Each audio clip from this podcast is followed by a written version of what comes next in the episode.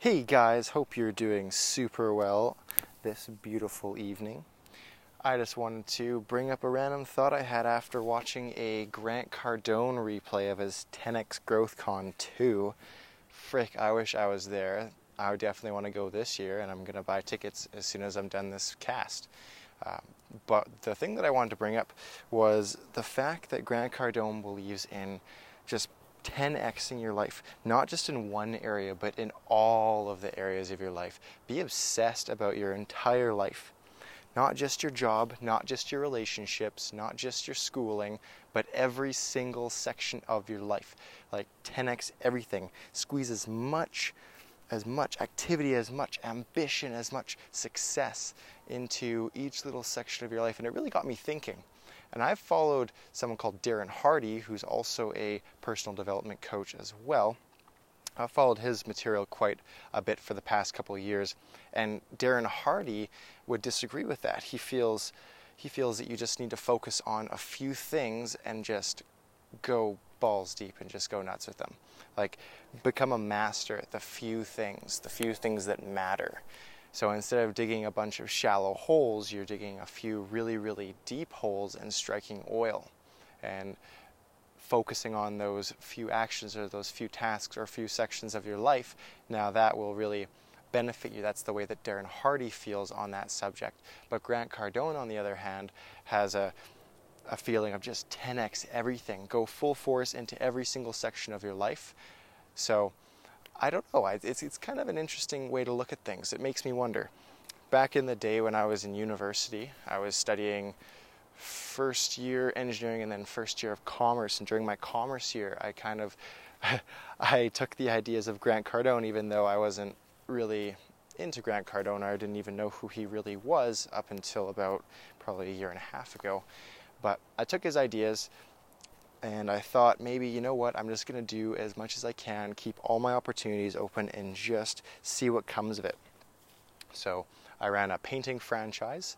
I went to class like every single day, like everyone else, and really tried to get straight A's because I kind of bombed out of engineering because I went out too much and my focus wasn't really on my studies. It was on other things such as partying and girls and all that fun nonsense. So, my second year though in commerce, I really just focused a lot on my schooling, my franchise that I was running.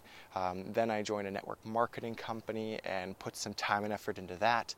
And then I started day trading in the morning on the, the NASDAQ. I used to day trade uh, microcap stocks and just, just garbage penny stocks, kind of like what Tim Sykes does. Uh, if you look him up on YouTube, you'll kind of understand. You might know who he is already if you're in that kind of sector but I used to do everything, and then I would work out like a couple times a week as well and satisfy my girlfriend. So I just try to 10x everything and just, you know, focus on everything all at once. But it's pretty unsustainable if you don't have the discipline backed by systems and regulatory, you know, actions that you put in place for yourself. So now when I got introduced to Darren Hardy right after I went through this this whole flurry of activity and flurry of um, jobs and everything like that, and I was just going like so crazy. my my girlfriend's mom actually called me a workaholic because if I wasn't day trading, I was I was making calls and doing estimates for my painting franchise, and if I wasn't doing that, I was studying, and if I wasn't doing that, I was working out, and if I wasn't doing that, I was trying to sell life insurance.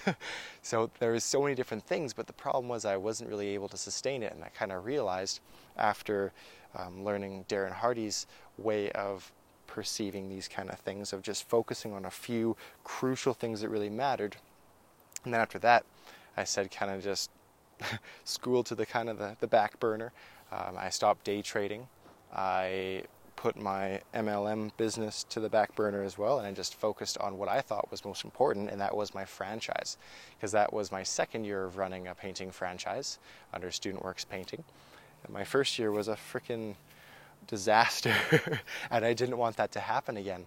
And what I kind of realized before focusing on those few things, on my, mostly my franchise, was I wasn't able to give sufficient attention to each one of the aspects that I was focused on originally. Like I wasn't able to give full attention to my multi-level marketing business. I wasn't able to give full attention to my franchise. My girlfriend got left out. I'd see her like once a week for a few hours. So it just wasn't really fair to any of these endeavors. So when I tried focusing on these on these few few key aspects, like for an example, my franchise was my biggest focus, it just took off. It just took off, and I blew every everyone out of the water on the leaderboard, the company leaderboard, because there's franchises all across Western Canada, and I think I finished fifth for returning franchisees that year and ninth in the company that year out of 140 franchisees across Western Canada. Now, that being said, my first year was atrocious. I think I probably got, I don't know, maybe a hundredth out of 140 franchisees, like just terrible. But that's a story for another time. So, what I'm just kind of trying to think about is what I should be doing now. Should I be focusing now on my consulting company that I'm running now? Or should I be focusing on my consulting company as well as multi level marketing and revamp that because it's time to my, renew my life insurance license? Uh, I'm not going to day trade for a while until I build up a substantial amount of capital that I can just throw into a long term play. No more day trading penny stocks. It's a little a little risky, and I'm not patient enough to kind of wait it out. So, yeah, I'm just I'm just curious about that. I'd like to know your guys' opinions on that. So let me know what you think.